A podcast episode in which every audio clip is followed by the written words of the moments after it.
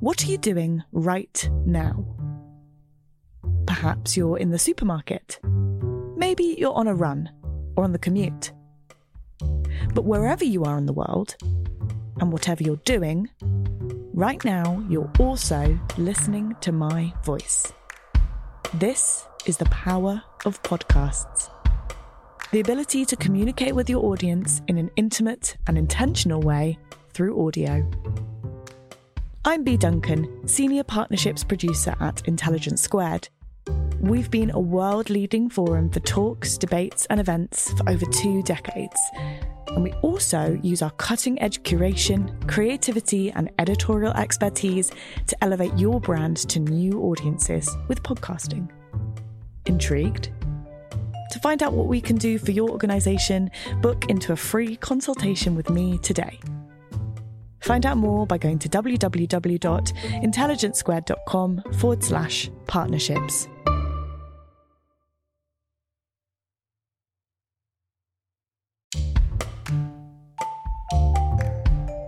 Hello, and welcome to Intelligence Squared Arts and Culture. I'm producer Catherine Hughes. Today, we're borrowing an episode from one of our sister podcasts, How I Found My Voice, to explore the life and career of one of the UK's best loved entertainers, Graham Norton. Together with host Samira Ahmed, Graham tells us about his life growing up as a young gay man in County Cork, Ireland, to living with hippies in Los Angeles and becoming a household name in the UK. This episode was recorded on the 9th of November 2020 before Graham had publicly announced that he would be leaving BBC Radio 2 in December of that year.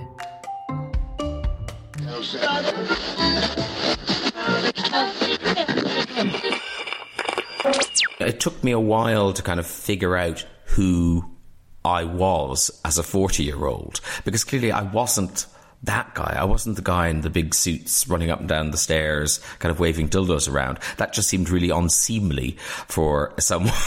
for a, a man over 40. In my 50s, I feel much more comfortable in my skin.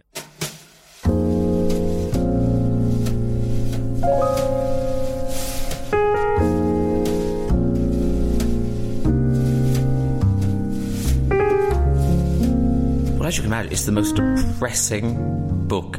I mean, nothing good happens in these stories. Everyone commits suicide or gets killed, gets beaten up, gets raped, gets sexually abused. As a young gay person, it was not encouraging. It just seemed like a very grim future.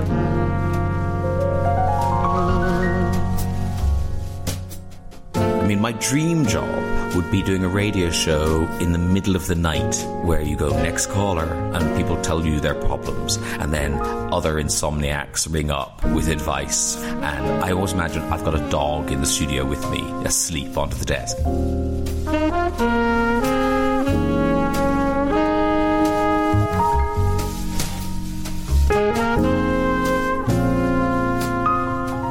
Hello and welcome to a brand new series of How I Found My Voice. I'm Samira Ahmed, and in this podcast, I go behind the celebrity persona to find out what influences shape their success. How did writers, politicians, and performers grow up to become such great and unique communicators?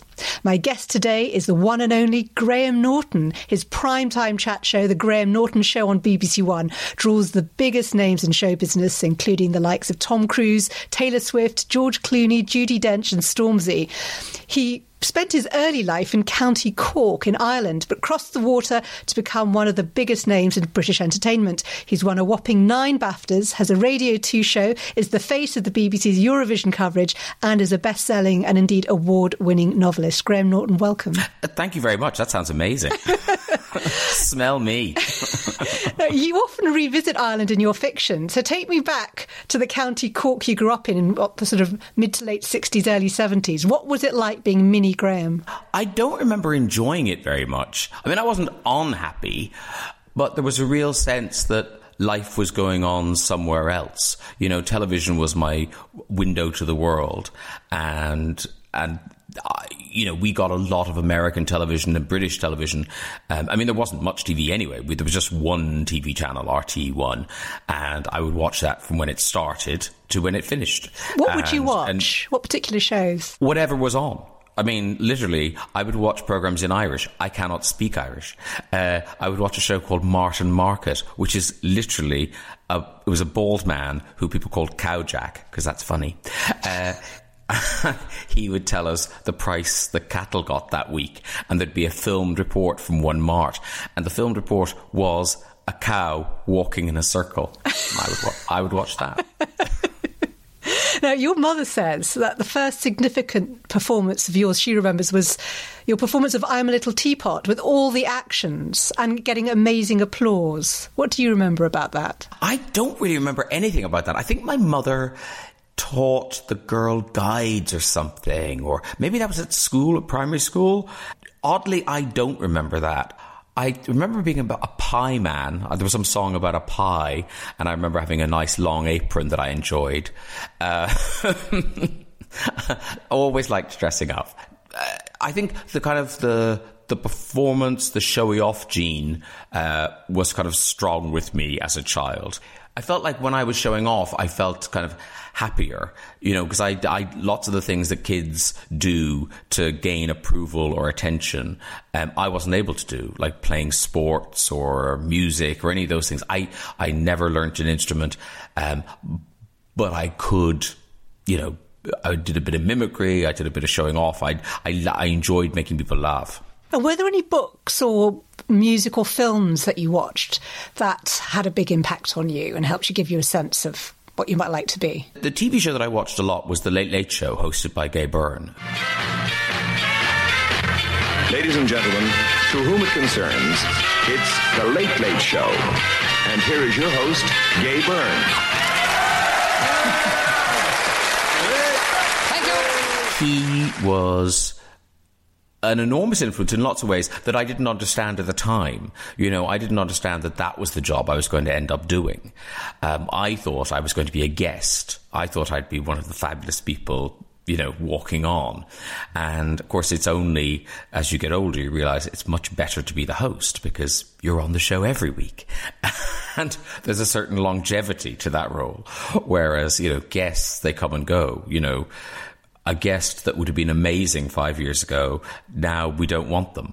So it's, it's much more fickle eh, i- on the sofa, whereas the host chair tends to be more secure. I I enjoyed listening to those guests, and he got extraordinary people. You know, people I'd never heard of, uh, like Sammy Cahn. You know, the the lyricist Sammy Cahn.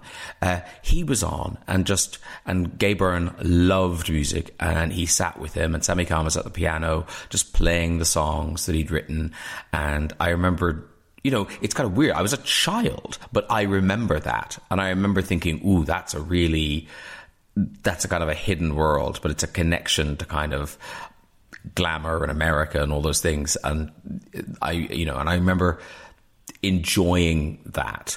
Um, and now as an adult, I kind of see that, it, you know, as I say, gay was the one who kind of influenced me. Well, it's interesting because you know a lot of the things he he brought on they discussed issues that were part of the social change going on in Ireland and one could argue in a way you've been part of reflecting the social change in Britain maybe even driving it a bit especially with you know, your first TV show in the early in the late 90s kind of pushing at the boundaries in a different way but definitely part of the kind of cultural change I suppose I think what we did was we uh, we were on a fringe. You know, Channel Four it would still, uh, I think, aim to be kind of alternative broadcasting, and then every now and again they have a hit, and and it's it's that's when you kind of oh actually the mainstream has come over there. Over there hasn't come into the mainstream um, because uh, you know our show on Channel Four was very out there. It was very rude, very risque, and yet the people I met who watched the show weren't any of those things. They were my parents. They were my parents' friends. Um, they were watching that show, and it, and I don't quite know how that happened. Well, see, it's, it's yourself, it's yourself and Julie Andrews, and I don't mean to be I've rude, never seen this one. but is it just me, or is there something really disturbing about seeing Julie Andrews' nipples so clearly? So, even you see eye it- level. Yeah, yeah. you're kind of like, oh my god, that's nipple. You think, oh, it's sort of Mary pop out. Now when I watch clips of that show, I'm sort of shocked by them. I, I, I can't quite believe we said and did the things we did. But at the time, everyone kind of went with it. Everyone just went, okay, that's on television now. And for some reason, they weren't particularly offended by it or shocked by it.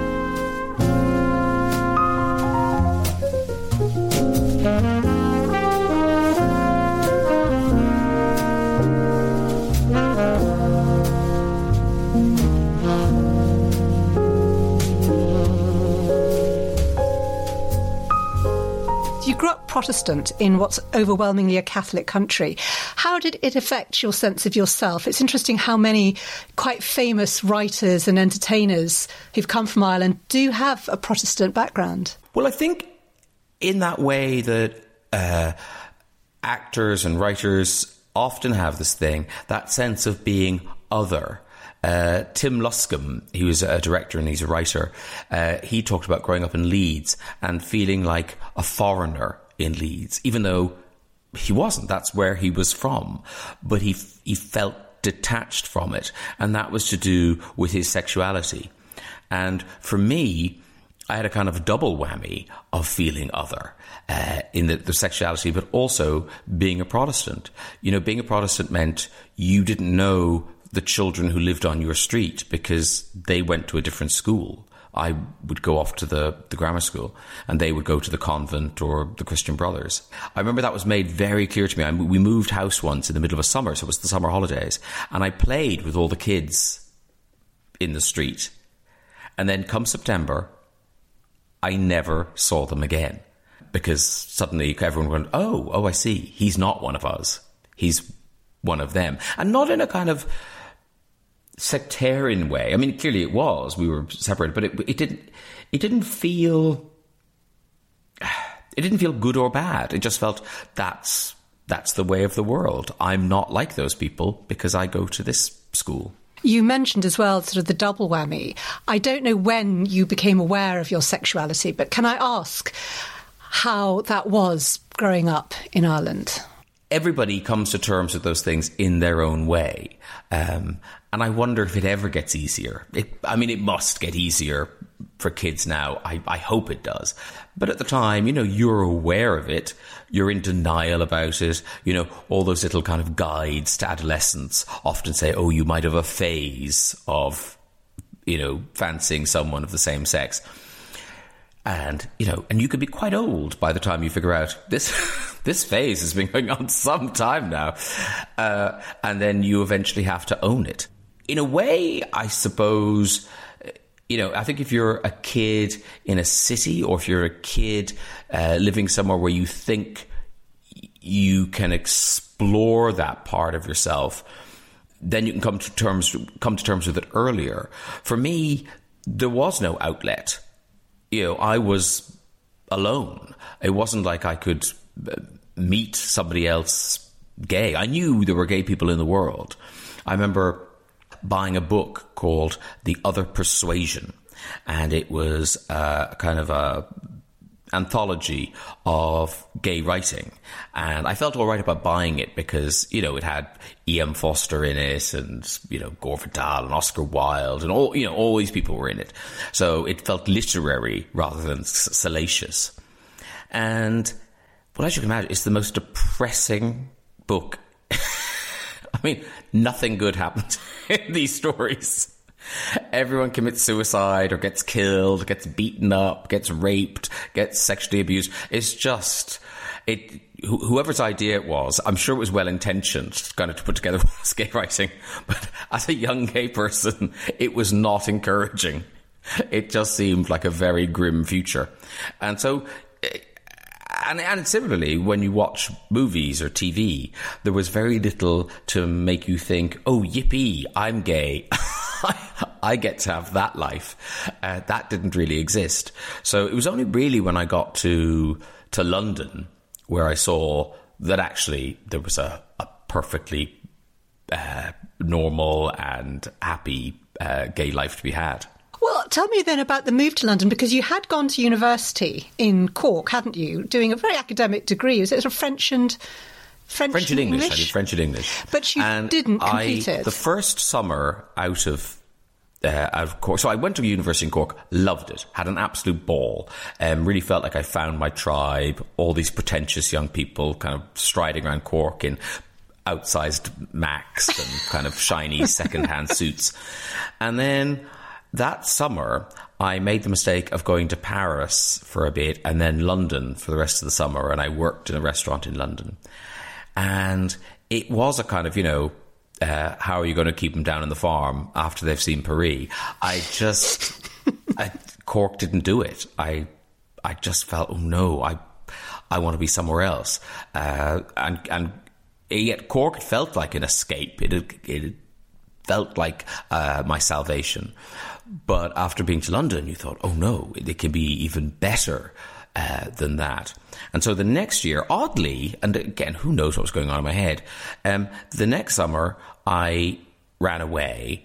But I think, I think in my head was that if I went to London, I'd have to come back. It seemed too close. So uh, that was when I got this J1 visa which the American government gave out, and I went off to, to America and, and worked there. In my head, knowing I was never going to go back to university, but of course I never told my parents that. So when I did come back, they sort of thought, "Oh, you're going back to university now," and I was like, "Oh no." No. Is this when you when you lived with? Time. Is this when you lived with the hippies in San Francisco? This is when I uh, fell in with the hippies. You have to tell me about this. Well, it was a, a place called Stardance. I I was not a hippie, but it was the one place where they had a, they had a couple of rooms they rented out as kind of hostel rooms, and you could pay as you went, if you know what I mean. You didn't have to come up with a big bunch of money a deposit or anything.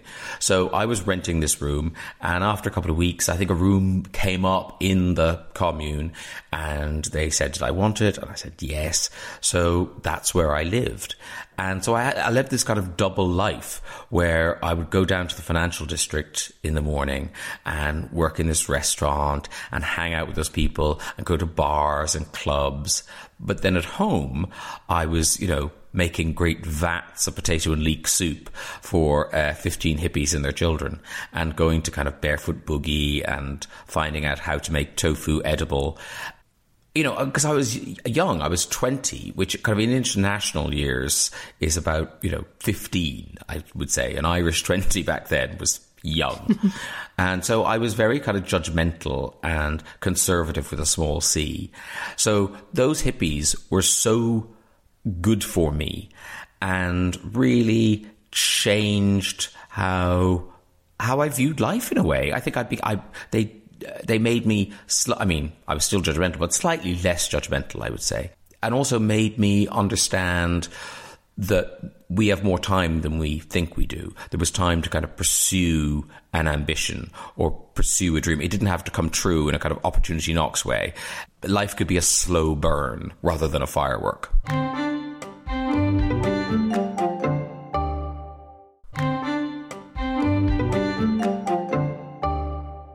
Thinking of you as this young, sheltered man who knew he was gay, going to the epicenter of kind of gay liberation in San Francisco.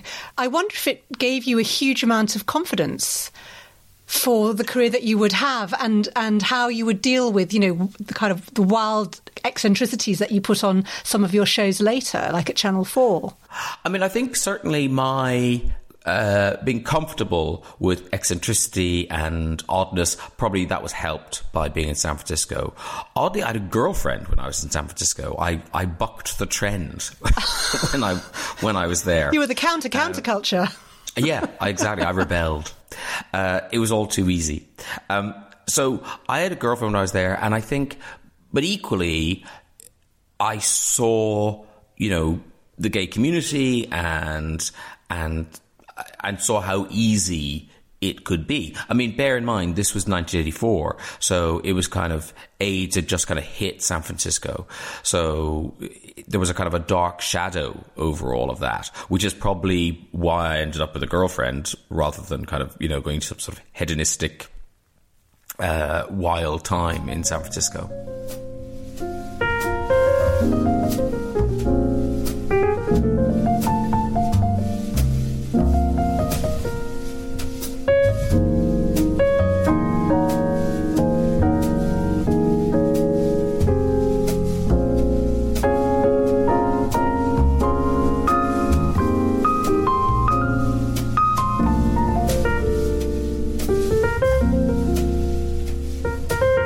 You did go to London, you went to drama school.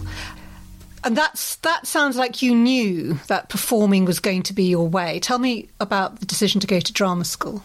Well, when I was in Ireland, I mean that is what I wanted to do. I wanted to perform, but I had no idea how you did that. There was no drama school in Ireland. There was nothing. So I thought journalism might be a thing, but I didn't get into the journalism school up in Dublin. So I just did an arts. I was doing an arts degree, and the idea was that that would turn into uh, some freelance writing and some journalism, whatever. And then it was the hippies who kind of said to me, "What do you want to do?" And I said, "Well, I'd like to be an actor." And they, "Well, why aren't you doing that?"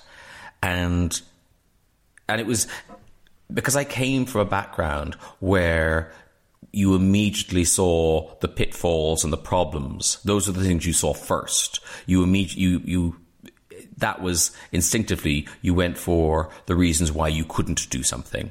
So you know there was no act, there was no work as an actor. How would you do it? There's no security. Uh, all of those things. Whereas the hippies were just like, well, if that's what you do, you should do that.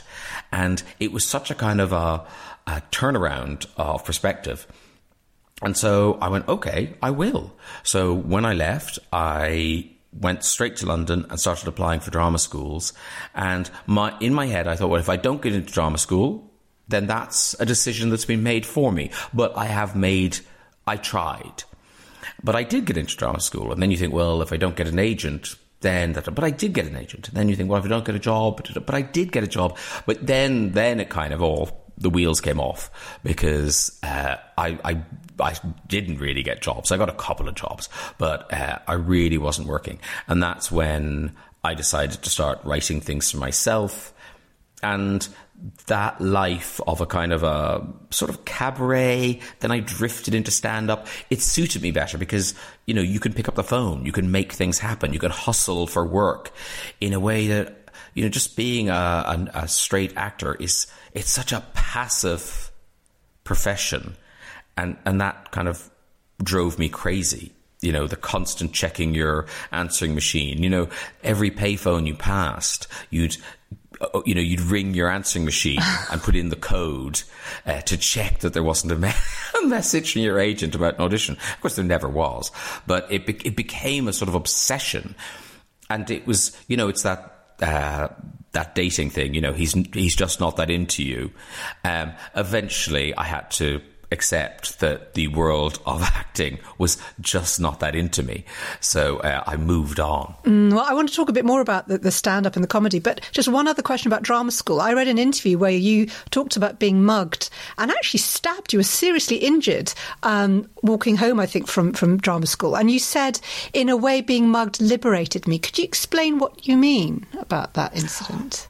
Well, I mean, there's nothing good about being stabbed, and you know, and I, it was very serious. I think I lost over half my blood, and it was all touch and go and everything.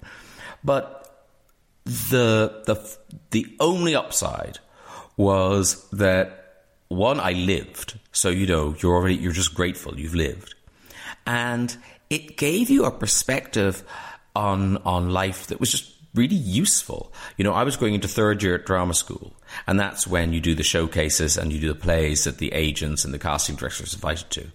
So, oh, the hysteria. The, you know, the casting would go up on the board and there'd be door slamming and crying and oh, I can't believe I did it, blah, blah, blah, blah. And I'm sitting there going, I'm alive. I'm really happy. So it, it kind of, I think, it saved me from myself because I have a funny feeling I might have been one of those people doing the door slamming and the crying. It, it was freeing in that it made you realize what was important and what you could sort of brush off and kind of go, you know what? This isn't the end of the world. There'll be another play. There'll be more casting. Well, it's also fascinating because then, as you were saying, you know, you went to focus your career more on, on kind of comedy and performance and as a kind of persona of Graham Norton. And that's when I first saw you. So like I saw you at the Edinburgh Fringe with your show Charlie's Angels Go to Hell, which was inspired by your time living with the hippies in San Francisco. Um, and I just remember thinking, this man is amazing. And it was around the time that you got the role in Father Ted as well. Tell me about finding the persona of Graham Norton as a, as a person, because that's, that's kind of the key, wasn't it, to your career? It was, and I. It's so odd now as an older man looking back at that younger man and thinking, was that me? And I think it was. I think I'd built up that character when I worked in restaurants, I, you know, or or at drama school. Uh, quite arch, quite camp, quite brittle. Uh, you know, a big streak of cruelty in there, and and I think once you get on stage, then you you put on that persona sort of like armor, you know. Be, and you're, you're laughing at yourself before anyone can laugh at you, and all of those kind of classic tears of a clown tropes, they're all there. Um, and so I think that's what that was. Um, and then, of course, when I got on TV, it wasn't just me. I wasn't just kind of creating that persona. There was a whole team creating the caricature kind of Graham Norton. You know, I had a stylist who was coming up with all these incredible mad suits that I ha- was happy to wear. I mean, I loved them. This was the, the Channel 4 series that you did starting in yeah, 99. So, you know, but they, there were some of the, I look, you know, nuts. And, and also I had a producer, there were writers, and it, in the end, I sort of, it went too far for me. I kind of thought, you know, the, all the jokes were just about kind of, you know, anal sex and blowjobs and things. And I just kind of thought, like, uh, this is beginning to feel uncomfortable, particularly because it was straight men who were writing these jokes and, you know, straight men who were producing the show. And I, I just, it, yeah, I kind of started to kick back then. And, and, and that's also, I think, to do with, because I didn't, you know, I got the Channel 4 show when I think I was 35, 36, something like that. So by the time it finished, I was in my 40s. And you know, it took me a while to kind of figure out who I was as a 40 year old because clearly I wasn't that guy. I wasn't the guy in the big suits running up and down the stairs, kind of waving dildos around. That just seemed really unseemly for someone. for a, a, man over 40. Um, but yet I didn't quite know who I was. And I think it's taken me a, a, a while. It took about kind of, I don't know, maybe it took 10 years maybe but at, in my 50s i feel much more comfortable in my skin and kind of i kind of i feel like i get who i am now um, whereas i didn't quite then I don't think it took you 10 years. I would say the transition from Channel 4 to your BBC One show, who not surprisingly poached you, was really interesting. And I'm fascinated by the use of the word unseemly, which is quite an old fashioned word in a way. But for someone who was very much at the cutting edge, helping reshape the chat show, you had a strong sense of wanting wanting to hit the right tone, that growing up was something to embrace rather than to deny. But also, it was to do with we had a different job to do.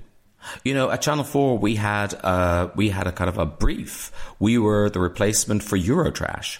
So suddenly, it couldn't just be a chat show. It couldn't just be me interviewing people. It had to have all that over the top stuff. It needed to be risque and outrageous to to please that audience that we were inheriting. On BBC One, that's not your job. Your job is to provide a, a show that's you know sort of appropriate for that BBC One audience. I mean, even on BBC Two, you can be a bit more uh, out there. But once we got to, to BBC One, and once we got to Friday nights on BBC One, you know, you you need to entertain that audience. You, you're not there to frighten them. You're not there to kind of shock them. You want to please them, and I don't feel it never felt like I was denying anything in the act or in myself or in the show. Well, it's a bit like, you know, you're a different person if you go to the pub with your friends than if you have lunch with your grandparents, but you're still yourself. You're, you know, you're, you're just aware that I need, you know, the person my grandparents want to meet isn't the guy who's down the pub with his mates. Um, and I think we all make those adjustments in, in life. Well, you are now on series 28, I think, of the Graham Norton show, which has been running since 2007. A huge success. Everyone wants to be on that show. And I wonder with the benefit now having really felt comfortable for some years in it. What is it, do you think, that's made the show and its format such a hit with audiences? The most obvious thing is having all the guests on at the same time. Uh, having a couch, having conversation rather than interviews. I think an audience enjoys that, but also I think the guests enjoy it. Occasionally, there's publicists who slightly bristle, and you know because they're there to represent their client, who is a star, who should not be on a sofa with other people. And it doesn't suit everybody. Some people are that person. So, you know, you see performers who, when other people are talking, all they're doing is looking at the monitor to check themselves. they're looking for their face to show up in the monitor. There's no that, you know, someone else is talking. It can't be interesting because it's not, it, those words are not coming out of my mouth. But there are very few of those people. The vast majority of really great performers, actors, musicians, writers, they listen. You know, they do those jobs because they are interested in other people. Yes, they have an ego, and yes, they want to show off and they want to tell the funniest story. But equally, they want to hear someone else's story because that's that's what everyone feeds off is other people's stories. I was really struck when you won the National Television Award in 2017, a sort of special recognition for your career. They got all these celebrities to talk about how much they loved coming on your show. You know, Dolly Parton, Judi Dench, and Matt Damon, I think it was, who said he'd never had as much fun anywhere else. By the way, this is the best time I've ever had on a talk show. What, what is it you think that bonds them? Because it's about you. It's more than just having everyone on at the same time. It makes you a bit sad for Matt Damon, but uh, No, don't be modest. how bad is his life? um, I.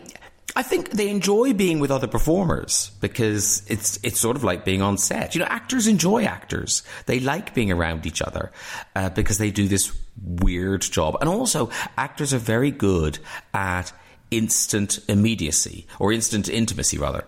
Um, you know, when I was an actor, I remember that. You know, you'd go into a rehearsal room, and these people became really good friends incredibly quickly. And then those friendships burnt bright. And then the minute the job was over, yeah, you might call them, you might see them for a drink, but it was always a bit awkward. It was like, oh, all we now have in common is that we used to be friends. It, it, whatever it was is gone. And so I think actors are good at, at sort of very instant bonding. Um, and I think that's one of the things they like about the show. I try not to annoy them.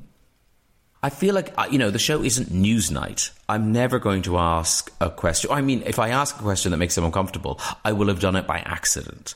I'm not out to, you know, get to the truth. I don't want to kind of, you know, lift the lid on their relationship or, you know, revisit some horror. That's just, it's a chat show. That's all it is. It's an entertainment show. And I think with those sorts of stars, they're so media trained, they're so guarded that actually the way to get to know them best is to see how they react to other people, to see what makes them laugh, what interests them, what sparks a story in them. You, without without kind of probing or kind of, you know, poking them with a stick, they do reveal themselves. Could I trouble you? I don't know if you could do this to say what your favourite guests or moments on the show have been? Um, well, I mean, the, the that Matt Damon show you talk about was a really special one because it was Bill Murray and Hugh Bonneville, and the three of them obviously were having a great time. I think they'd done a press junket in the afternoon, possibly a drink was taken. And that was an odd show because normally, you know, the conversation is very produced and we we know exactly what's going to be happening. But someone else in that movie who now I can't even remember, pulled out, I think the night before. They were supposed to be coming on uh, with Matt Damon and Hugh Bonneville. And so we were told, look, we don't know. We're going to ask Bill Murray, but we'll ask him after the premiere or something. We'll ask at the last minute, we'll ask him if he wants to go on the show. So we had sort of all these various scripts you know, arrange. So a show with Bill Murray, without Bill Murray, with someone else who also might have replaced the missing person. So it was very unprepared. And then Bill Murray at the last minute said, "Yeah, sure, why not? I'm having a nice time. I'll go on with Matt and and Hugh." And he was, you know, terrific. He was he was great. But it, I suppose I enjoyed it so much because I really was an audience member on that night. I had very little work to do because I didn't have very much on my cards because didn't know you were coming. you know, but then you were coming to a big cake. So I was just sat in my chair watching these three men have fun and just really kind of enjoy each other. Well, it's also the, the, the, maturity and the confidence to be able to just go with the, the spontaneity. You've also been able to convince big celebrities to do quite outlandish things. So, an example is Olivia Colman roaring like a lion. I'm going to give you a lion. So, you need a pint glass for yes. this. Okay, so do you need to explain what you're going to do first? No, don't think so. No, okay. okay, this is self explanatory. It's Olivia Colman doing a lion.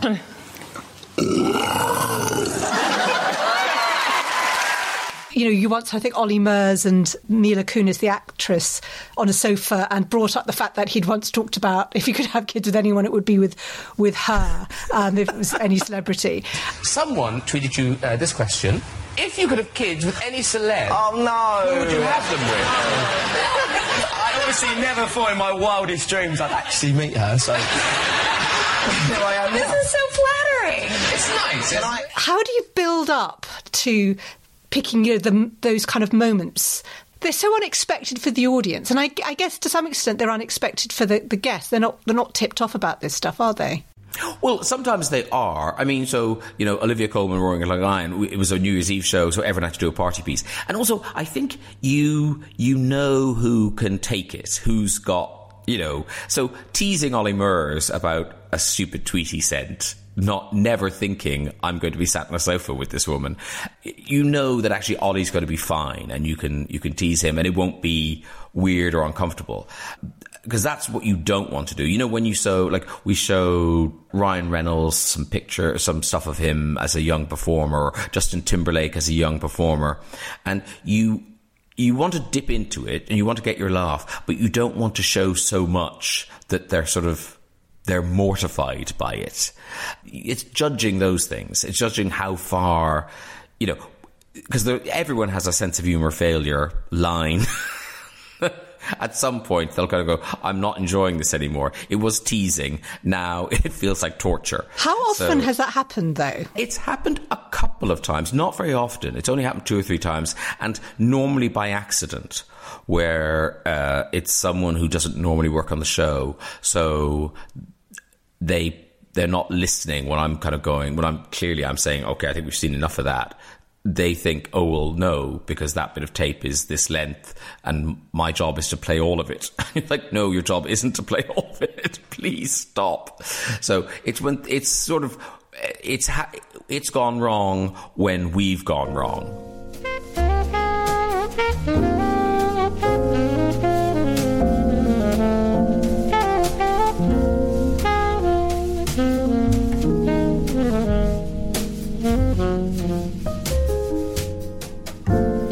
what's interesting is the, the novel writing, which has really become a big part of your life. You know, you, you, have written your fourth and Home Stretch about the impact of a group of on a, on a group of teenagers of a fatal car crash, and the homophobia and the sexual repression of 80s Ireland.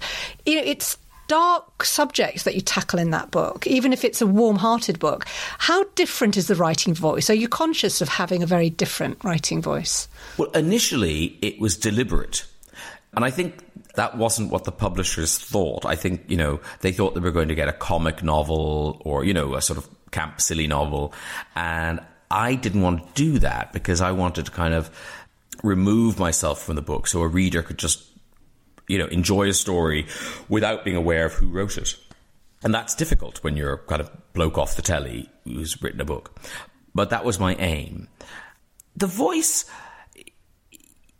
you know, initially, I think I was very self conscious writing that first book. I was second guessing readers all the time. You just feel like people will read it differently or judge it differently because I've, you know, had the, you know, temerity to write this thing. So I think by now I've kind of grown in confidence and have more sense of what I can achieve, what I can convey in the novels. And I, I look forward to writing more because I kind of, you know, it's uh, it's it's like any muscle. You know, the more you do it, hopefully, the better you get. One of the other voices you have, which I think to some extent maybe fed into your novel writing because you write so well about dilemmas, is your work as an agony uncle. And you both wrote um, a really entertaining but serious column in the Saturday Telegraph for, um, I think, 12, 12 years. And of course, you still do kind of agony uncle stuff on your Radio 2 show. Dear Graham and Maria, my husband's drink problem has finally run me down. We're in our 60s and have been married for nearly 40 years. I want my lovely husband back. What should I do? That's from Miriam in Cardiff. So the person drinking, they at least are making choices for themselves. They're thinking, I want to be drunk now, therefore I am going to get drunk. Whereas the Miriams of this world are in a terrible position because you know, as she as she says, she wants her lovely husband back. The confidence to do that voice and to somehow find the right balance. uh, It's it really is striking. How come you have that? How did you find it? No idea, but it is my dream job. I mean, my dream job would be doing a radio show in the middle of the night where you go next caller and they come on and people tell you their problems and then, you know, you you talk it through and then other insomniacs ring up with advice for the other person. And i always imagine i've got a dog in the studio with me asleep onto the desk. Uh, that would be my dream job.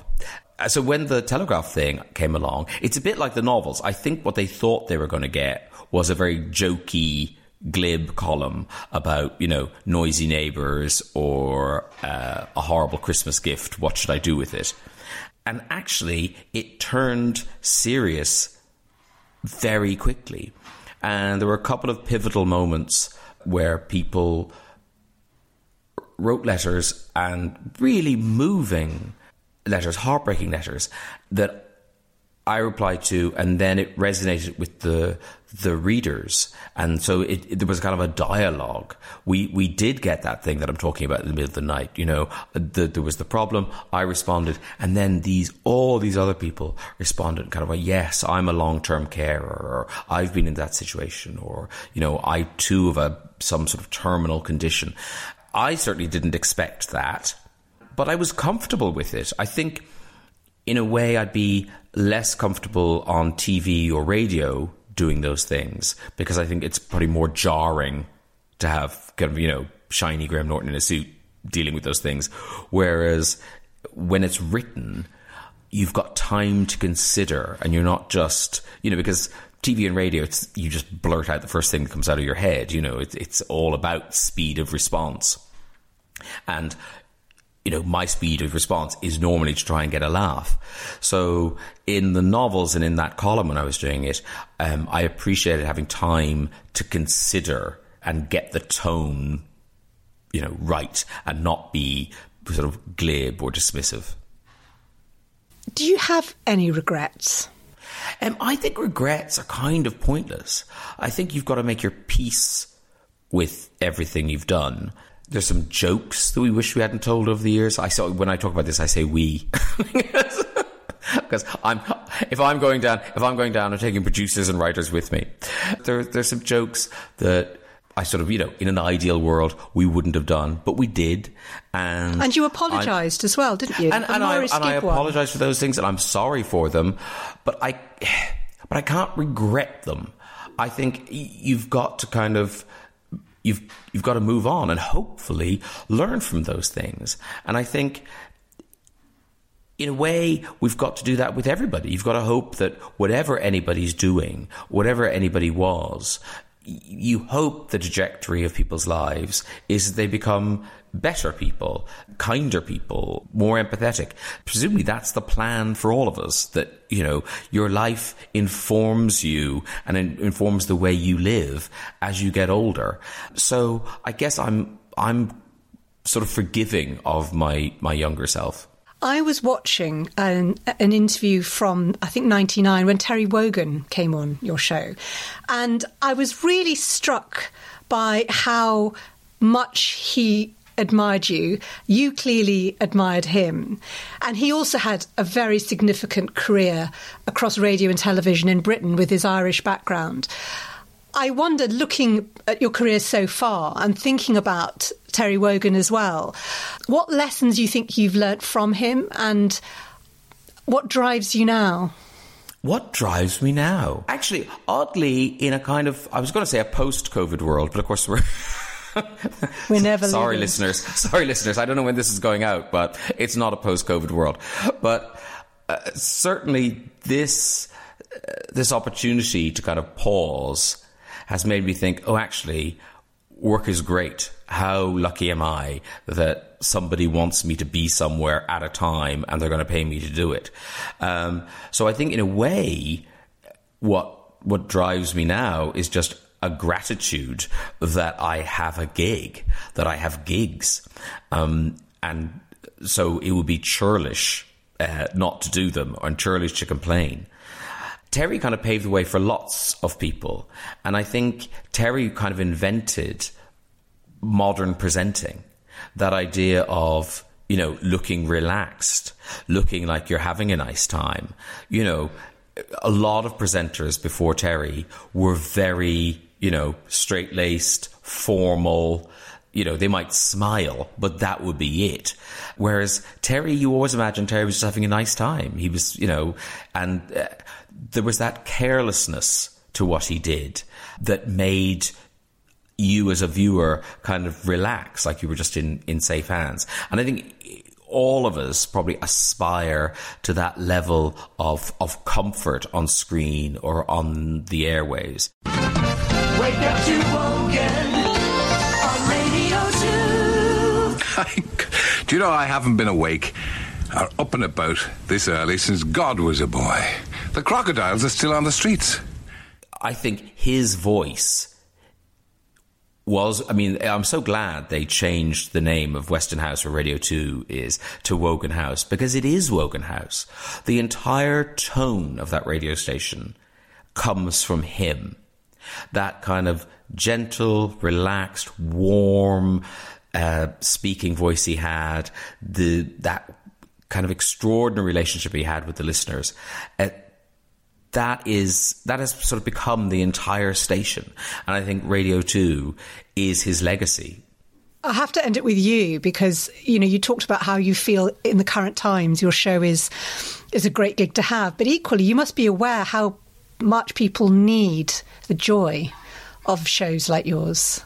And and, and I'm, I'm, fascinated by your view on the importance of, of fun when we're going through such grim time. As a viewer, I am so happy to see things like Strictly and I'm a Celebrity back on TV because they're just eh, there's a familiarity to them which is joyous but also they are they are funny and diverting and they take you out of this. And I think our show, now that we're back in the studio, I think the, the lockdown shows we did in the bedroom were just, you know, the BBC wanted them and we were happy to do them because we had a whole team of people in place who thought they were going to work. So we were able to keep those people employed and that was important. But as a viewer, I think they weren't very satisfying. But actually, the lockdown shows in the studio where we're socially distanced and now there isn't an audience, I think they are still a good watch. And I, you know, certainly the reaction I'm getting from, from viewers is people are really enjoying them and people are liking them back. And, and I think the guests are, are you know, they're enjoying kind of emerging, blinking into the light from their houses. I don't know, it's a kind of a, a, a, almost a celebratory atmosphere in the studio, even though we are still going through such dark times. Absolutely. Graham Norton, thank you so much for coming on How I Found My Voice. Okay, and if we discover none of this recorded, I promise I'll come back again. Oh, God, that's too generous of you. no, no, because honestly, I have no real confidence that this has happened.